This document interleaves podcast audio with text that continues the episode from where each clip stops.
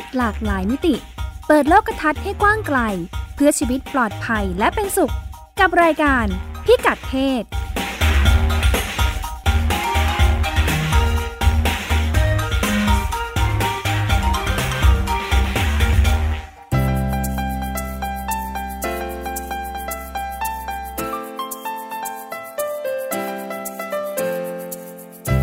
กัดเพศวันนี้ติดตามเรื่องเพศหลากหลายมิติกับเราได้ที่นี่ ช่วงเช็คอิน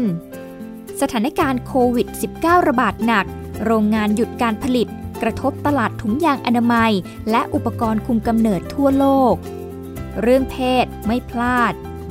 อยู่บ้านหยุดเชื้อ แล้วเพศสัมพันธ์เป็นหนึ่งใน social distancing หรือไม่ หมอสูมีคำแนะนำเรื่องนี้ ไปฟังจากนายแพทย์โอลาริก มุสิกกวงจากโรงพยาบาลเจ้าพระยาอภัยภูเบศเรื่องเพศ เรื่องลูกพ่อใหม่ แม่ใหม่ ครอบครัวใหม่ ปรับตัวอย่างไรดี คุยกับหมอโอ แพทย์หญิงจิรพรอรุณากูล กุมารแพทย์เวชศาสตร์วัยรุ่น โรงพยาบาลรามาธิบดี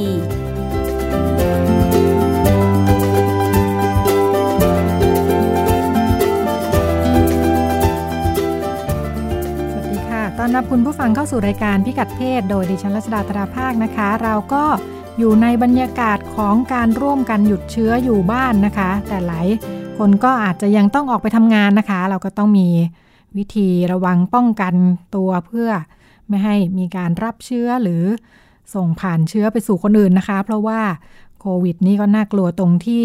คนที่มีเชื้อก็อาจจะไม่รู้ตัวไม่มีอาการก็ได้นะคะ แต่ว่าสามารถส่งเชื้อไปให้คนอื่นได้ คนอื่นอาจจะป่วยหนัก ไปก็ได้นะคะ ในช่วงเช็คอิน ซึ่งเป็นเรื่องราวต่างประเทศ คุณพงศธรสโรธนาวุฒิวันนี้บอกว่าจะพาไปเช็คอินสองที่เลยค่ะ ที่ประเทศอังกฤษกับสหรัฐนะคะ เป็นเรื่องของโควิด -19 ด้วยเหมือนกัน จะไปดูว่าเจ้าโควิด -19 ที่ระบาดหนักอยู่เหมือนกันนะในสหรัฐเนี่ยบอกว่าส่งผลกับเรื่องของอนามัยเจริญพันธุ์ด้วย หมายถึงอะไรบ้าง คุณมงสะทรบอกว่า ยาคุมถุงยางขัดแคลนนะคะคลินิกทำแท้งที่อ่ามีอยู่ในในสหรัฐเนี่ยก็ปิดบริการกันไป เรื่องราวเป็นยังไงไปติดตามกันในช่วงเช็คอินค่ะ ช่วงเช็คอิน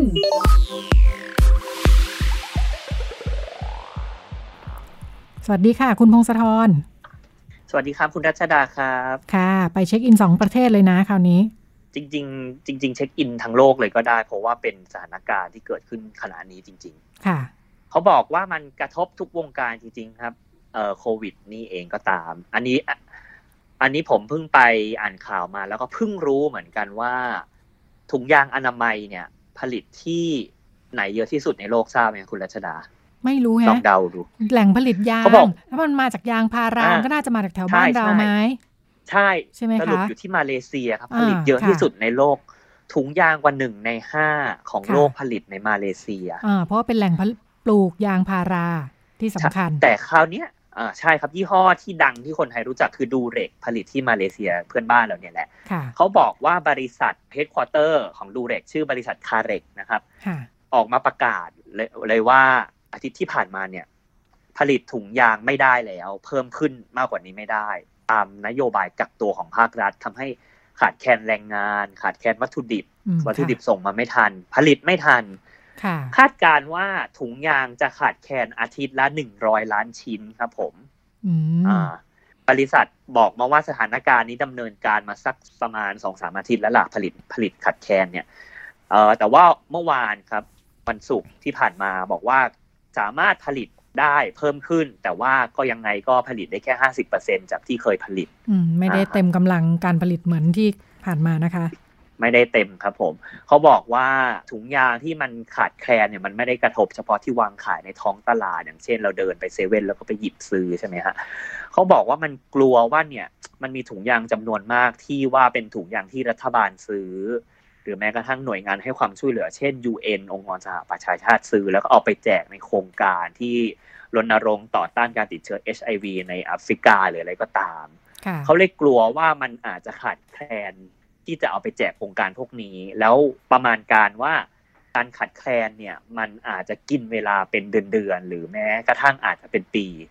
บริษัทบอกว่ายังให้คำตอบไม่ได้ครับว่าจะขาดแคลนเท่าไหร่ เป็นสถานการณ์ที่ยังต้องติดตามอยู่ต่ออ่า แต่ว่าในทางตรงกันข้ามครับผมอันนี้เขาก็กังวลเหมือนกัน ในอินเดียนี่เป็นข่าวที่อินเดียครับเขาบอกว่าเอออันนี้ไม่รู้เหมือนกันว่าที่อื่นจะเป็นหรือเปล่าเขาบอกว่าในอินเดียถุงยางอนามัยเนี่ยเป็นอีกหนึ่งสิ่งที่คนแห่กันกักตุนซื้อแห่กันไปซื้อที่ร้านขายยา อืมค่ะ นอกจากพวกยาแก้หวัดแอลกอฮอล์เจลล้างมือผ้าปิดปากอะไรก็ตามนะครับ นี่เขาเตรียมคนเขาเตรียมหยุดเชื้ออยู่บ้านกันใช่ไหม อ่าเขาเตรียมหยุดเชื้ออยู่บ้านแห่กันวิ่งไปซื้อถุงยางอนามัยค่ะเขาก็เลยมียอดขายถุงยางเพิ่มขึ้นในอินเดียครับอ่ามันก็เลยมีคำในในสำนักข่าวอินเดียแซวกันว่า หรือว่าเราอาจจะต้องเรียกเด็กที่เกิดปี 2020 2021 ว่าเด็กรุ่นกักตัวเด็กรุ่นโคเรนทีเป็นเจเนเรชันใหม่ดิฉันนึกว่าจะตั้งชื่อว่าน้องโควิดอะไรอย่างงี้อ่าอาจจะเป็นเด็กรุ่นใหม่เกิดค่ะขึ้นช่วงเร็วๆนี้ อ่า มันก็เลยเป็นช่วงช่วงเวลาครับที่คนอาจจะมีผูกพันมีความสัมพันธ์ การคุยเรื่องอนาคตกันก็ก็เป็นไปได้ในอินเดียที่เกิดขึ้นข่าวนี้คอืรับมผมค่ะอ่าเอ่อแต่ว่าในขณะเดียวกันมันพอมันขาดพอมันแห่กันกักตุนถุงยางมันก็มีคนเข้าไม่ถึงอ่าในอินเดีย เช่นเดียวกับเอ่อผ้าอนามัยก็คนก็แห่กันไปซื้อ เพราะว่ามีข่าวปิดประเทศเรียบร้อยคนก็วิ่งกันไปซื้อกันอ่า ผู้หญิงเองก็ตามทานแมนเองก็ตามก็ซื้อไม่ได้ หาซื้อไม่ได้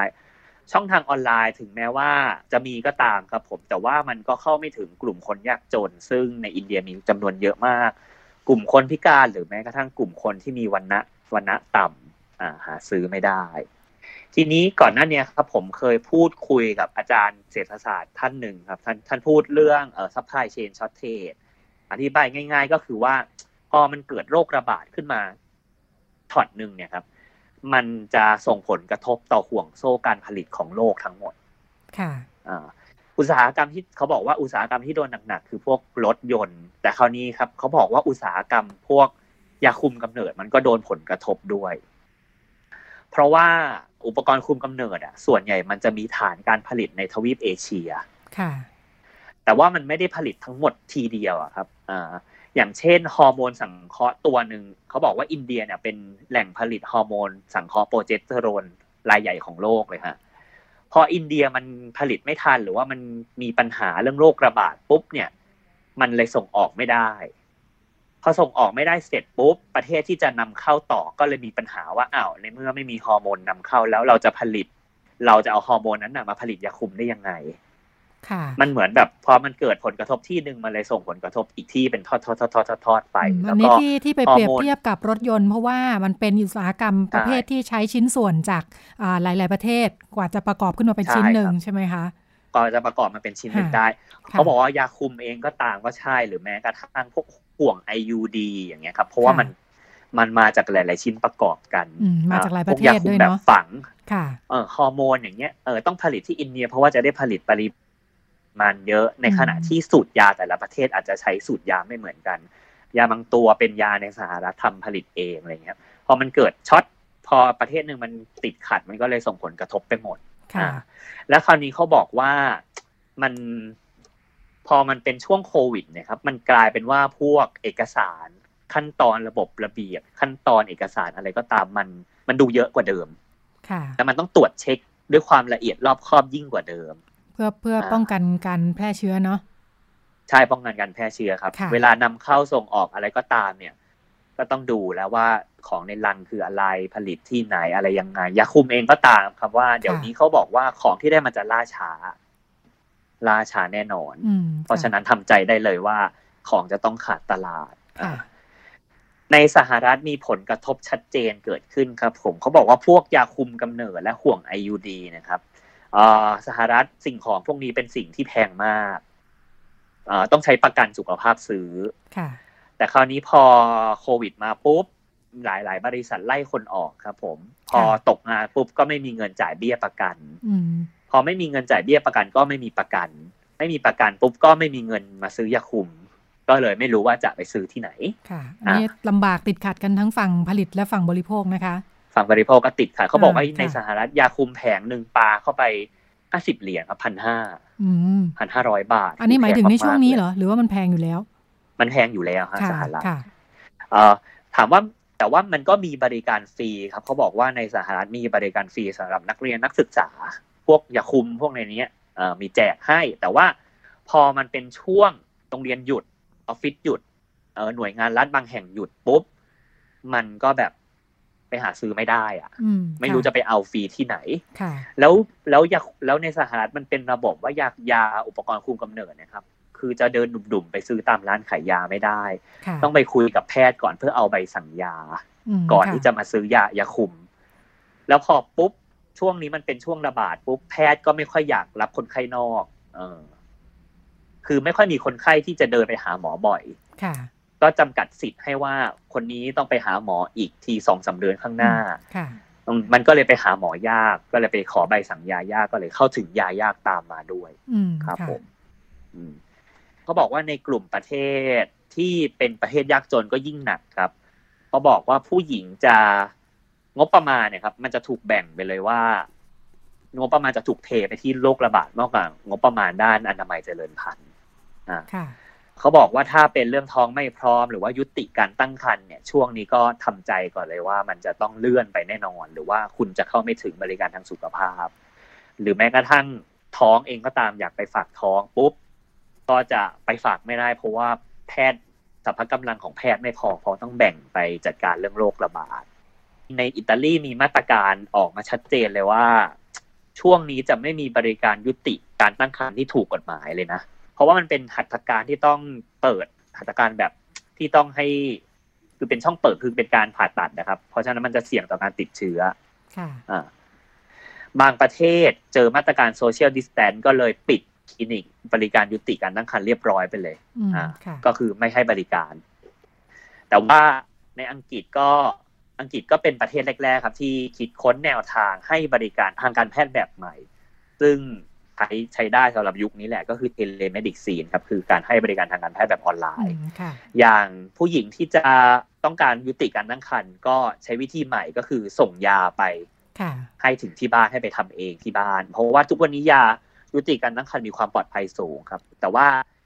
ระหว่างให้บริการทางการแพทย์แพทย์ก็จะให้คำแนะนำให้ e-consult หรือว่าคำปรึกษาออนไลน์โดยเฉพาะว่าต้องทำยังไงต้องเต็มตัวยังไง แล้วก็ต้อง ดูแลรักษาร่างกายยังไง แต่ว่าก็ยังติดติดขัดขัดอยู่บ้างครับผม เพราะว่าผู้ใช้บริการค่อนข้างเยอะ ในขณะที่ช่องทางยังมีมีไม่ค่อยพอค่ะครับก็เป็นช่วงเวลาปรับตัวของบริการอนามัยเจริญพันธุ์ในช่วงนี้เหมือนกันครับ ค่ะ ในในช่วงวิกฤตที่ทำให้ต้องคิดวิธีการใหม่ ๆ นี่ผ่านพ้นช่วงนี้ไปได้เราอาจจะมีช่องทางบริการมีนวัตกรรม การให้บริการใหม่ ๆ ขึ้นมาเยอะเหมือนกันนะคะเนี่ย ใช่ครับในวิกฤตด้านหนึ่งก็เป็นเป็นโอกาสของการสร้างสรรค์วิธีการใหม่ ๆ เยอะอยู่เหมือนกัน ครับค่ะ อย่างไรก็ดีเรื่องของการขาดแคลนข้าวของเครื่องใช้ต่างๆ ก็ฟังดูแล้วก็น่ากังวลอยู่เหมือนกันนะคะ อย่างที่คุณพงศธร บอกไว้ในช่วงแรกว่าอ่ามันไม่ได้เป็นเรื่องแค่ของอังกฤษสหรัฐอะไรอย่างเดียวเนาะเออในเมื่อนี่เออมันเรียกว่าอะไรงั้นไร้พรมแดนไปหมดเนาะนอกจากเชื้อไร้เชื้อโรคไร้พรมแดนแล้วข้าวของต่างๆ เราก็ผลิตซื้อขายกันทางไกลด้วยกันทั้งนั้นเหมือนกันนะคะใช่ครับเห็นผลกระทบที่ใช่เชื่อมโยงกันไปหมดเลยสายพานการผลิตไปหมดเลยค่ะค่ะ ก็เป็นเรื่องราวที่นำมาฝากกันแล้วก็เดี๋ยวเราไปคุยกันต่อในประเด็นใกล้เคียงกันเลยค่ะ อุปกรณ์คุมกำเนิดขาดแคลนขนาดนี้ ความสงสัยอยู่ที่ว่าในช่วงสถานการณ์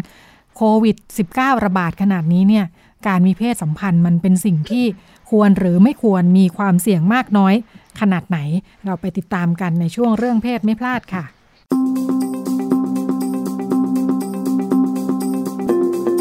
เรื่องเพศไม่พลาด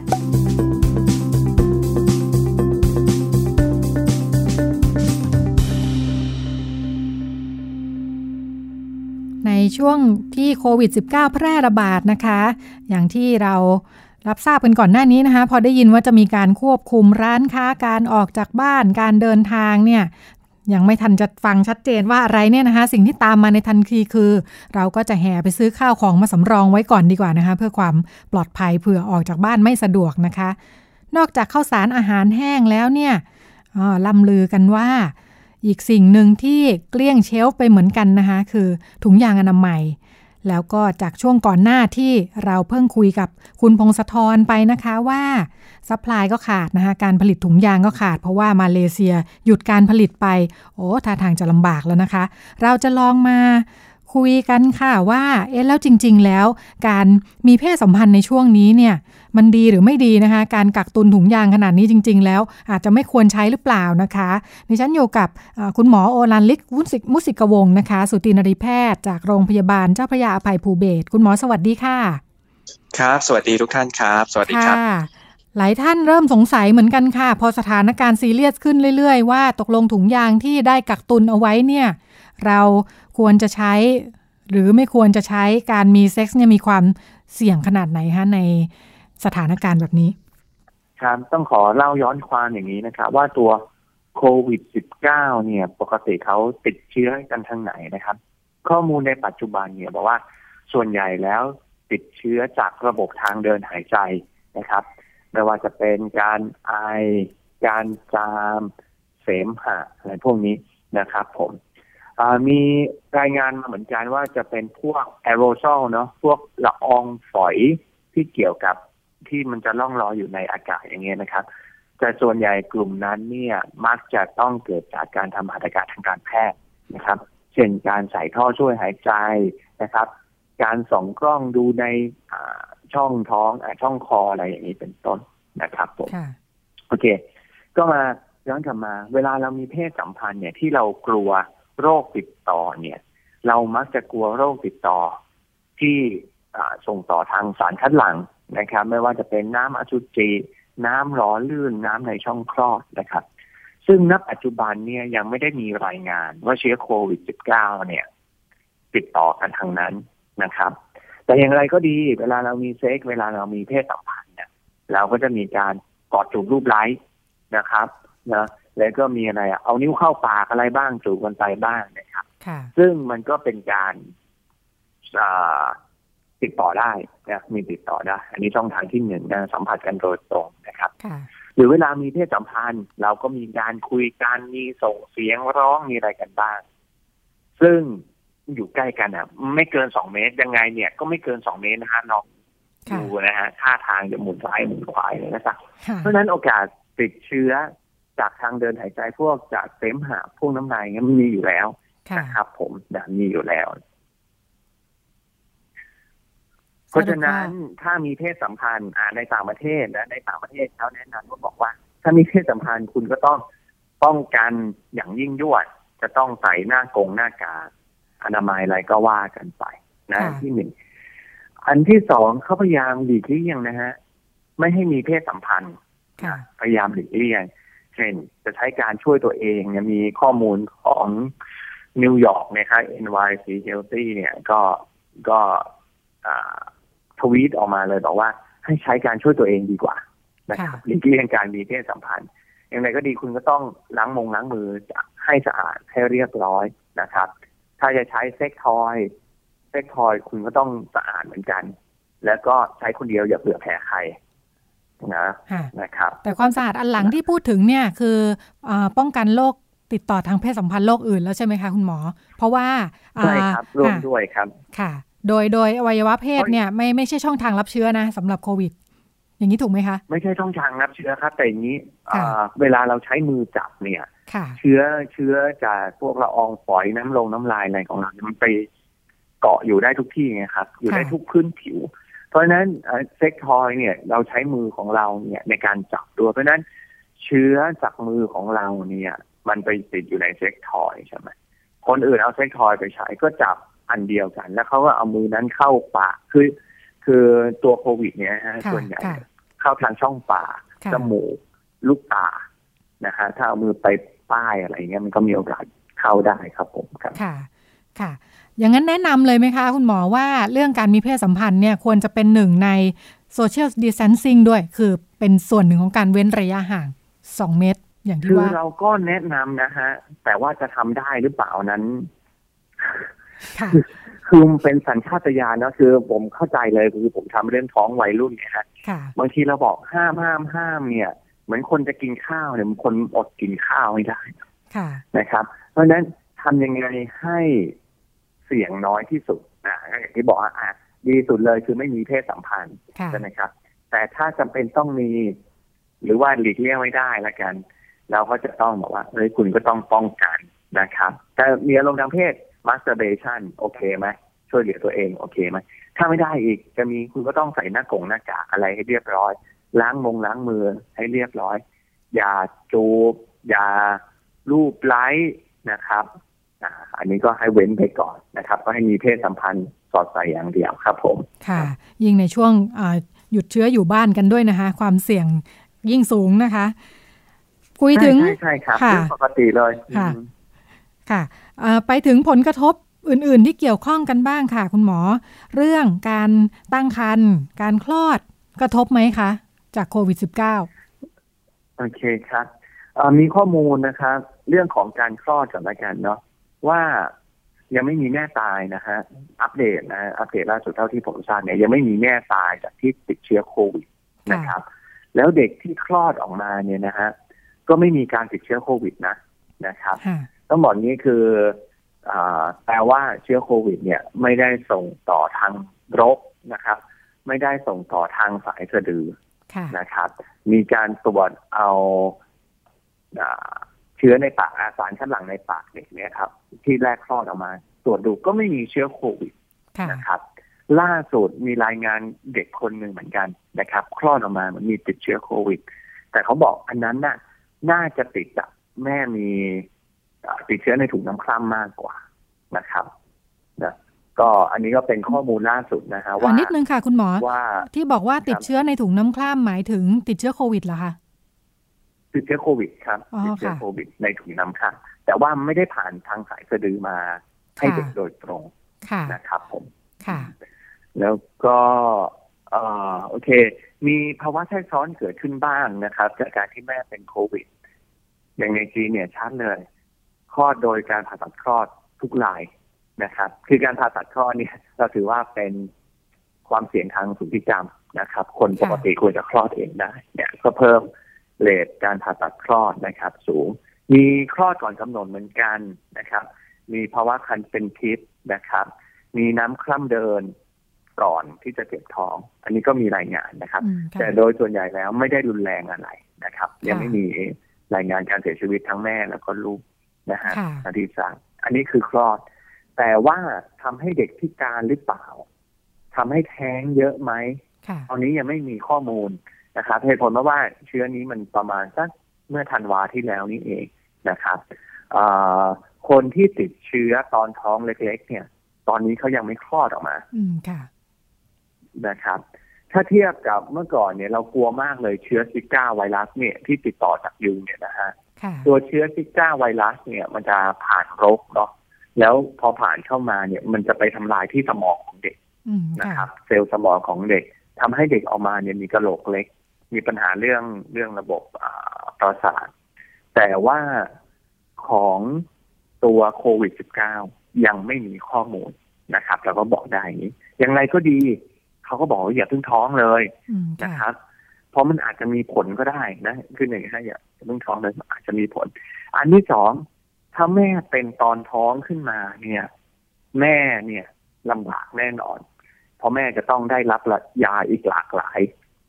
ซึ่งค่ะยาเหล่านั้นเนี่ย มันจะส่งผลกับเด็กได้ ค่ะ แม่ต้องมาอยู่ห้องเนกาทีเพเชอร์นะความดันลบนะฮะต้องแยกตัวอยู่คนเดียว ไหนจะเรื่องความเครียดอีก อันนี้แหละมันเป็นการส่งผลกระทบทางอ้อมกับการอืมตั้งครรภ์ครับผมครับ ค่ะค่ะ อย่างนั้นถ้า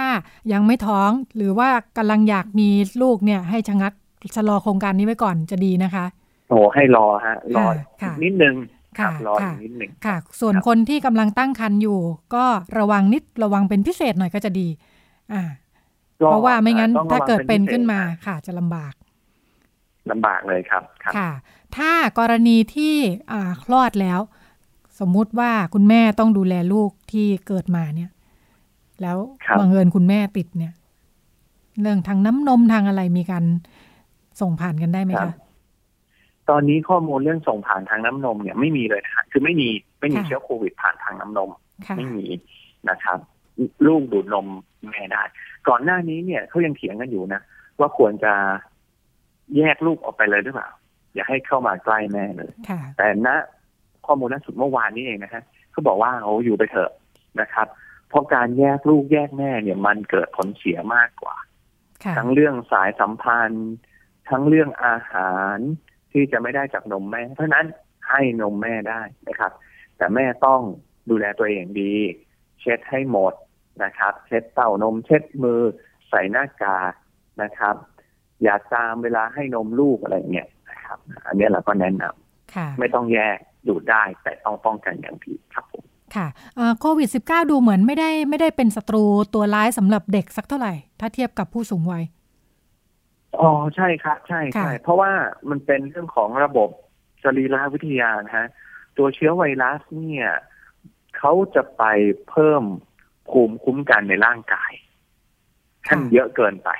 ให้มันเยอะเกินไปค่ะซึ่งโชคดีของเด็กว่าภูมิกลุ่มเนี้ย ของเด็กยังไม่เยอะค่ะนะครับเขาก็ไม่เขาก็เลยไม่มีอะไรมาทำร้ายตัวของเขาเอง ผม ค่ะ ค่ะ เพราะฉะนั้นถ้าอ่าสำหรับเด็กเล็กเลยก็ยังยังถือว่าไม่ได้น่าเป็นห่วงมากใช่ไหมคะ ที่จะคุณหมอบอกว่าใช่ครับสามารถใช่ครับยังอยู่กับอ่าพ่อหรือแม่ได้อยู่นะคะ ใช่ครับค่ะอ่ามาถามถึงสถานการณ์บ้างค่ะ ในช่วงที่ผ่านมาเป็นยังไงบ้างคะ ในการทำงานของคุณหมอมีเคสที่เข้ามาแล้วอ่าเกี่ยวข้องดองแวะกับโควิด -19 ยังไงบ้างค่ะ ในส่วนของคุณหมอสู โอเคครับอ่าแล้วอย่างของหมอเนี่ยยังไม่มีนะฮะ อยู่จังหวัดปราจีนบุรีเนี่ยเราค่ะเพิ่งมีรายงานสามราย แล้วก็ยังไม่มีคนท้องนะครับ แต่ว่าเราต้องป้องกันอะ ต้องเขาเรียกว่า universal precaution ยิ่งตอนนี้เนี่ยต้องคิดเหมือนกับว่า คนคนมีเชื้อไวรัสแล้ว ค่ะนะฮะต้องคิดเยอะขนาดนี้เลย เพราะว่า30%ของคนที่ติดเชื้อไวรัสเนี่ย ไม่แสดงอาการใด ๆ นะฮะ เราโทษคนไข้ก็ไม่ได้ คนไข้เขาก็ไม่มีอาการอะไรอะหมายถึงคนท้องอะนะฮะค่ะไม่ไม่มีอาการอะไรเลยเขาแต่เขาอาจจะแพร่เชื้อได้เพราะฉะนั้นต้องป้องกันเป็นอย่างดีนะครับ อันนี้หนึ่งอันที่สอง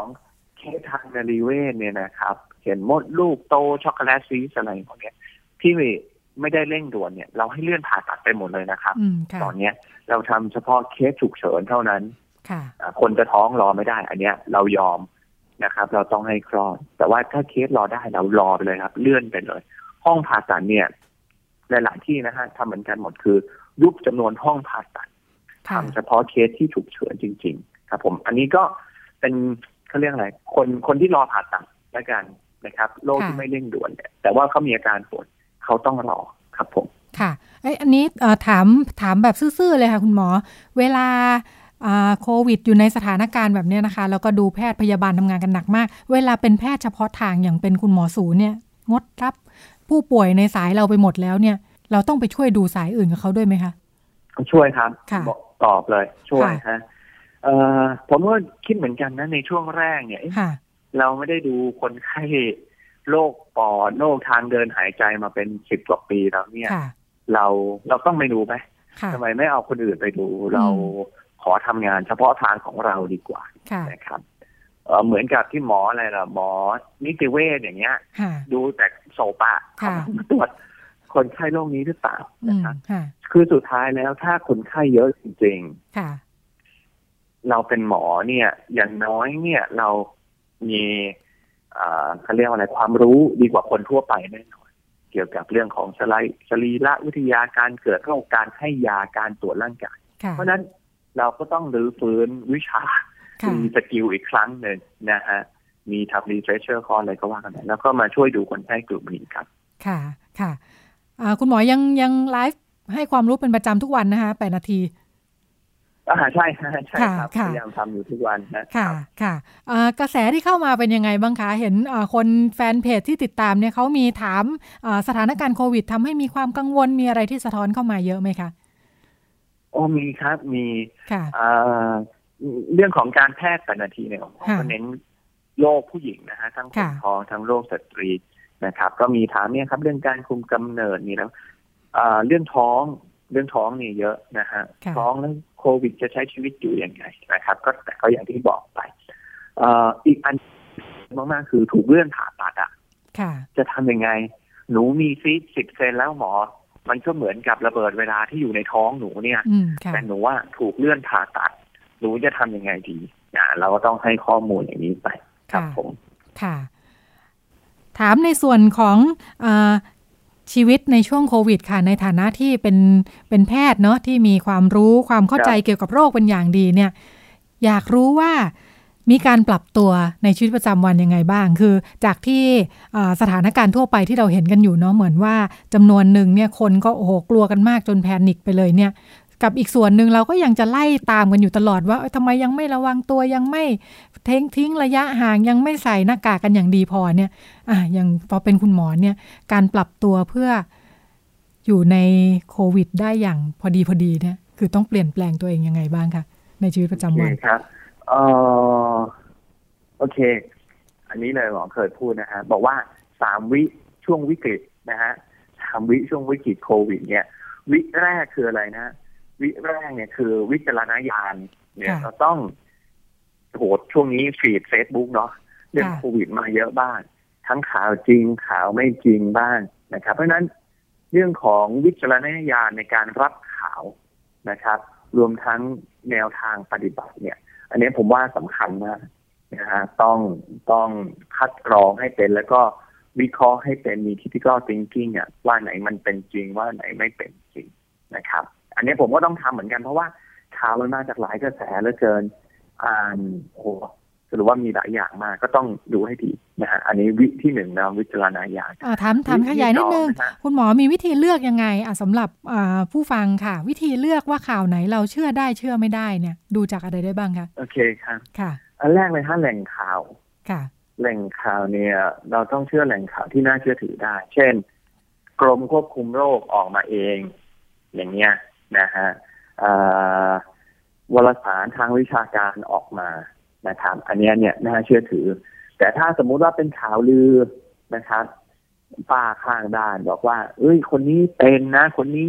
เราก็จะไม่เชื่อถือนะครับ อ่า หรือว่าวิธีการปฏิบัติตัวก็เหมือนกันนะฮะเราก็ต้องดูว่าแหล่งข่าวเนี่ยมาจากไหน ส่วนใหญ่แล้วเนี่ย ถ้ามาจากโรงเรียนแพทย์นะครับ มันก็มีความน่าเชื่อถือเนาะที่เป็นคณะกรรมการยิ่งน่าเชื่อถือเข้าไปใหญ่ เรื่องของ expert opinion หมายถึงว่านักวิชาการหนึ่งท่านเนี่ย มาพูดให้ฟังถามว่ามีความน่าเชื่อถือไหมก็มีความน่าเชื่อถือ แต่ว่าอาจจะต้องลดลำดับลงมานะครับ อันนี้เหมือนวิธีคิดทางการแพทย์เลยฮะเขาจะมีระดับของความน่าเชื่อถือของแหล่งข้อมูลนะครับ อันนี้หลักการเหมือนกัน expert opinion เนี่ยกูรูเนี่ย อันนี้อยู่อันดับสุดท้ายนะครับ ของความน่าเชื่อถือครับผม อืมนะฮะอันนี้ก็วิธีที่จะเลือกเชื่อครับ ผมว่า ว่าข่าวไหนน่าเชื่อไม่น่าเชื่อครับ ค่ะ คุณหมอมีมีวิถัดไปค่ะค่ะ อ่า วิธีสองก็คือวินัยฮะค่ะวินัยต่อทั้งตัวเองและต่อทั้งสังคมนะครับ คือพอเรารับข้อมูลมาแล้วว่า เอ๊ะ โลกมันจะติดทางไหนนะครับ เราต้องปฏิบัติตัวยังไงเราก็ต้องทำตามนั้นนะควรจะทำตามนั้นอย่างที่รัฐภาครัฐเขาบอกมา เช่น คุณควรจะอยู่บ้านหยุดเชื้อเพื่อชาตินะ ถ้าไม่มีความจำเป็นอะไรเนี่ย ยังไม่ต้องไปเดินช้อปปิ้งในห้างในอะไรอย่างเงี้ยนะครับจริงๆ ถ้าเรามีวินัยของเราเองนะห้างไม่ต้องปิดด้วยซ้ำไม่ต้องถูกสั่งปิดนะฮะเพราะว่าตัวเรามีวินัยอยู่แล้วนะครับ อันที่สองคือวินัยต่อสังคมนะครับ เรื่องของทำ social distancing อย่างเงี้ย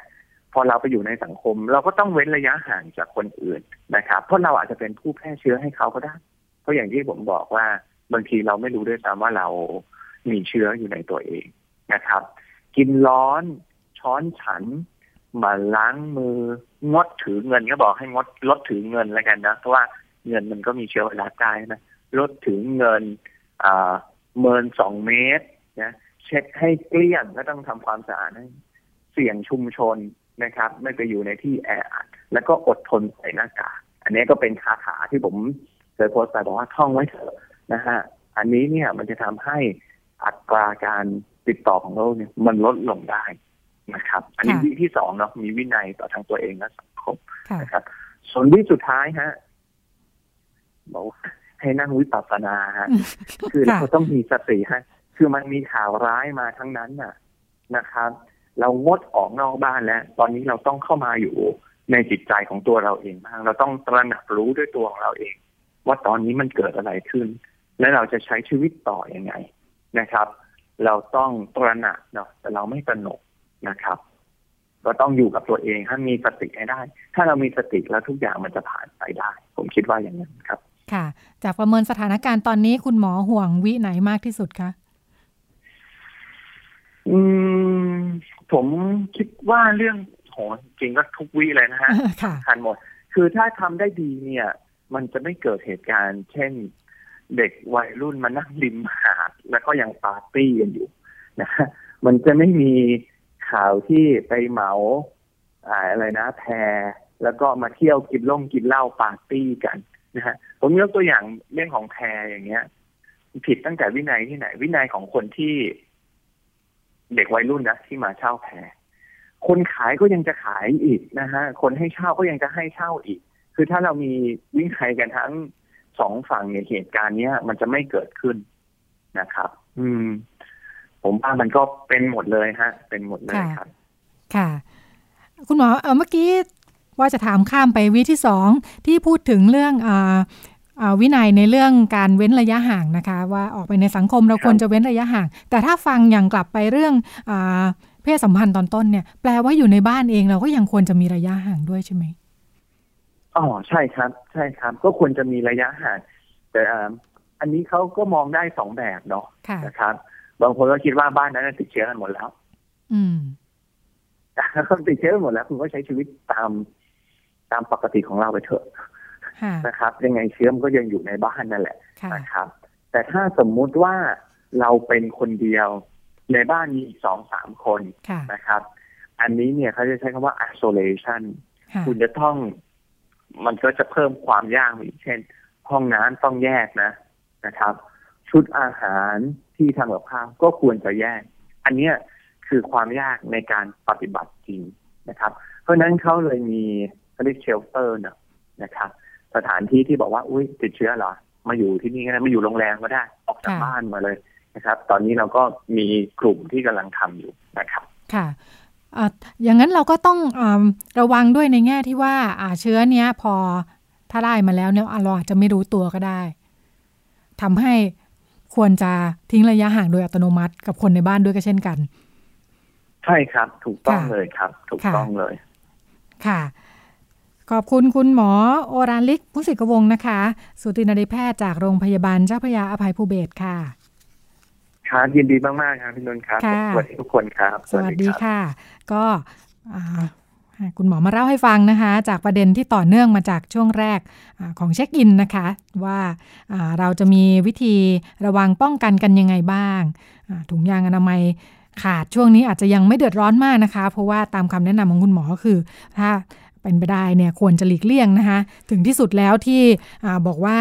ความยากที่สุดคืออาเป็นเรื่องธรรมชาติที่ สุดท้ายจริง ๆ ไม่ไหวเนี่ยนะคะ ก็ต้องคงต้องหาทางออกกันอย่างอื่นนะคะ อยู่บ้านใช้เวลาเยอะเนี่ยก็ช่วงที่ผ่านมาเราก็คุยกันประเด็นเรื่องอเว็บเว็บโป้เว็บอะไรต่ออะไรที่เข้ากันเยอะนะคะ ก็จริง ๆ แล้วอาจจะควรหลีกเลี่ยง เพื่อไม่ให้เป็นการสร้างบรรยากาศที่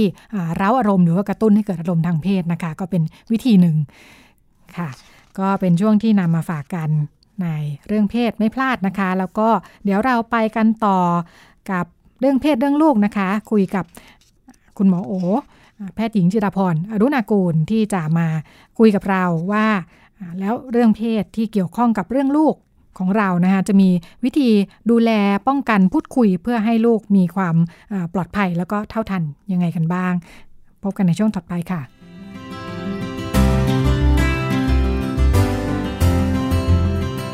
เรื่องเพศ เรื่องลูก โดย หมอโอ แพทย์หญิงจิราพรอรุณากูล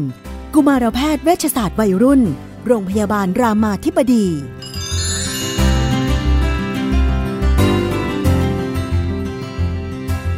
เรื่องเพศเรื่องลูกพบกันเป็นประจำทุกสัปดาห์กับคุณหมอโอนะคะ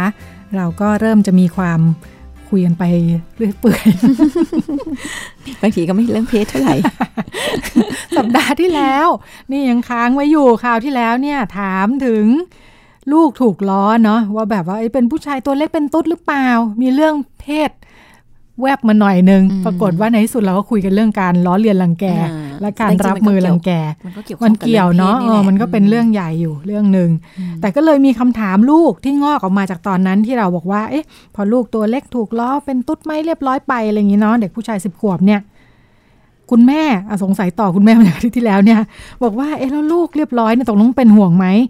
ลูกลูกเรียบร้อยหนุ่งหนิงเกินไปนุ่มนิ่มเกินไปเนี่ยเขาสนิทกับแม่มากไปหรือเปล่า ควรจะให้ไปอยู่กับพ่อทำกิจกรรมแบบแมนๆมากขึ้นไหมอะไรอย่างนี้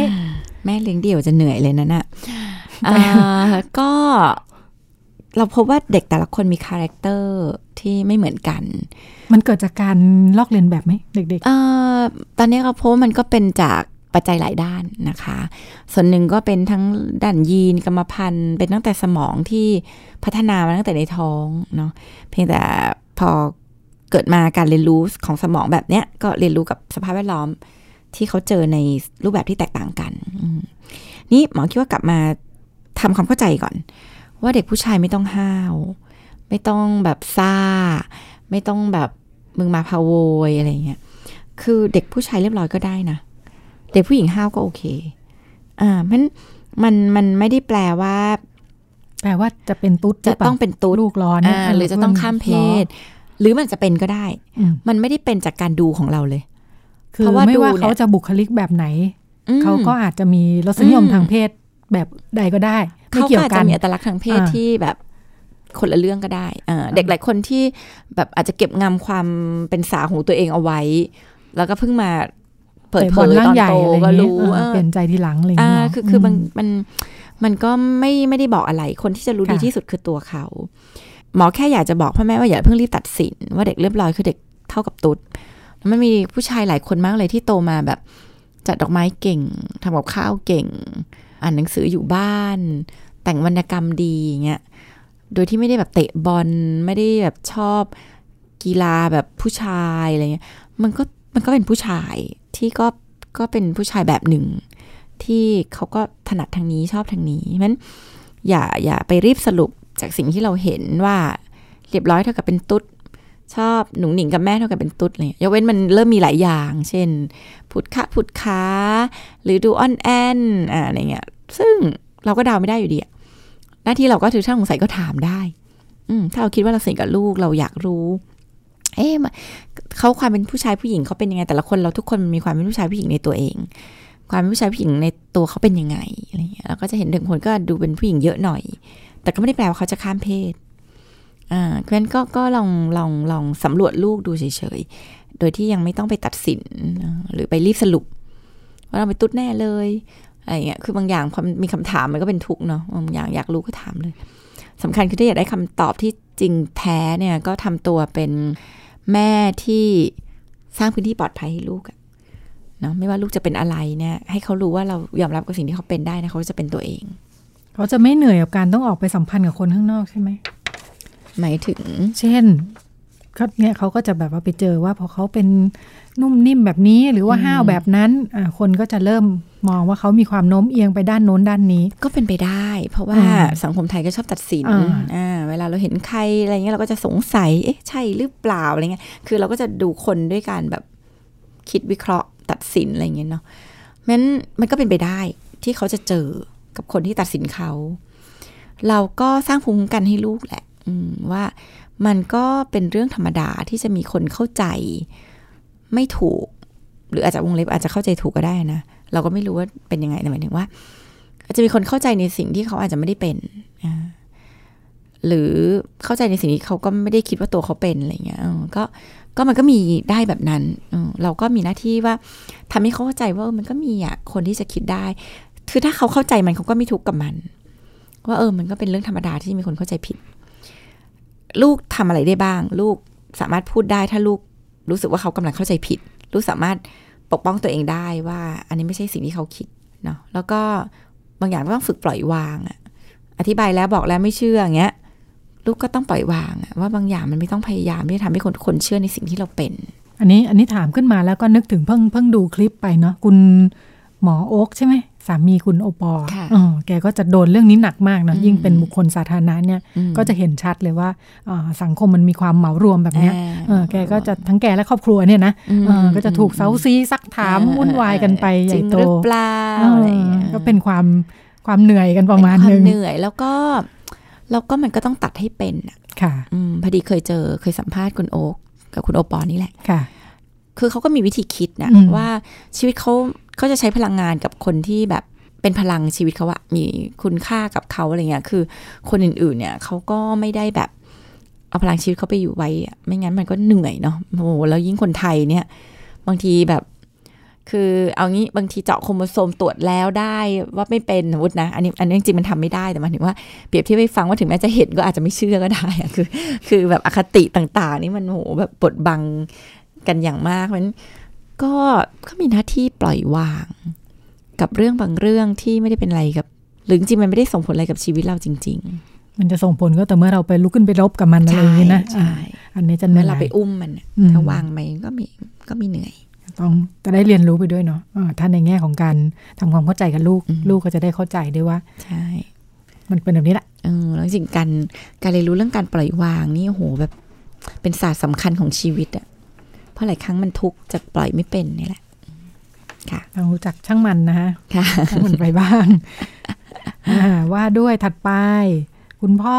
เป็นชายวัย 38 มีลูกสาวอายุ8ขวบ ขณะนี้แต่งงานใหม่ค่ะภรรยาใหม่ไม่ค่อยชอบลูกสาวเลย อืมอืมลูกสาวก็ดูดื้อเข้ากับคนก็ยากเชีะทำยังไงดีเนี่ยอืมจัดการ ยังไงดีความสัมพันธ์หลังหลังๆน่าจะมีปัญหาอย่างนี้กันเยอะเนอะครอบครัวที่แบบก็เออมีความเปลี่ยนแปลงเปลี่ยนแปลงเยอะแบบนี้สี่สิบเปอร์เซ็นของคนไทยก็อย่าร้างอืมอันนี้ในคนที่จดทะเบียน มันก็จะเจอปัญหาอย่างเงี้ยพ่อใหม่แม่ใหม่พ่อใหม่แม่ใหม่อะไรเงี้ยนะคะ ก็จริง ๆ หมอคิดว่ามันเริ่มจากความเข้าใจก่อนเนาะว่าสิ่งที่เกิดขึ้นอันเนี้ยเป็นเรื่องธรรมชาติเลย เพราะว่าโอ้โห แบบนี่คือคนที่เข้ามาในชีวิตของ พ่อเราที่อาจจะแบบแบ่งเวลาพ่อเราไป พ่อเรารักอะไรคือ คือมันคือของรักที่กำลังแบบ ถูกแบเด็บกคิดแบบนี้โดยอัตโนมัติอ่าแน่อ่าเด็กคิดอ่าแบบนี้ได้นะมันแบบมันคือของรักที่กำลังมีคนอื่นมาแย่งไปเพราะฉะนั้นมันก็ก็เข้าใจตามธรรมชาติอะว่าเขาอาจจะรู้สึกไม่ดีต่อกันได้ง่าย หรือแม่ใหม่เองเนี่ยก็อาจจะมีโอกาสที่จะไม่ชอบลูกได้ง่าย เพราะว่าๆไม่ใช่ลูกฉันไม่ใช่นะลูกเรา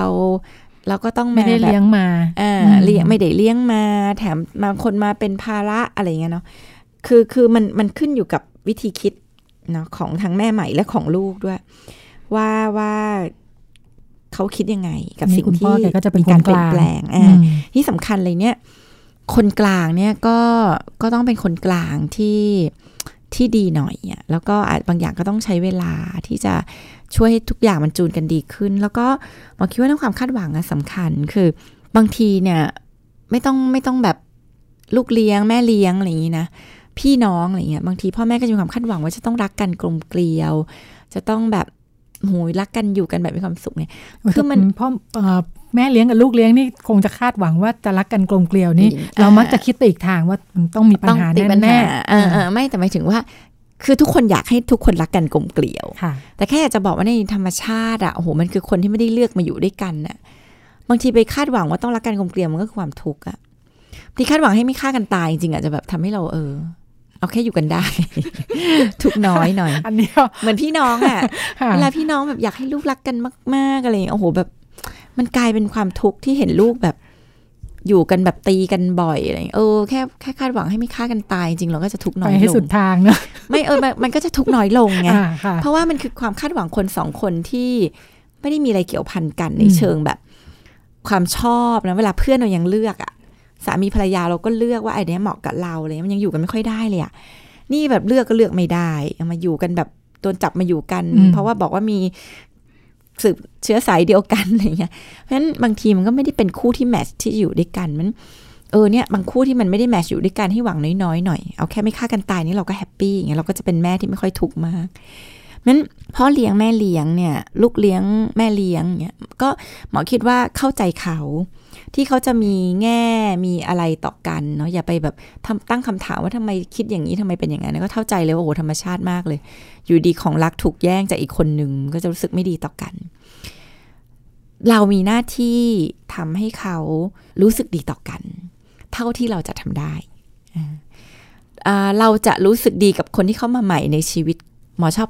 ให้พ่อแม่ชอบเปรียบเทียบแบบ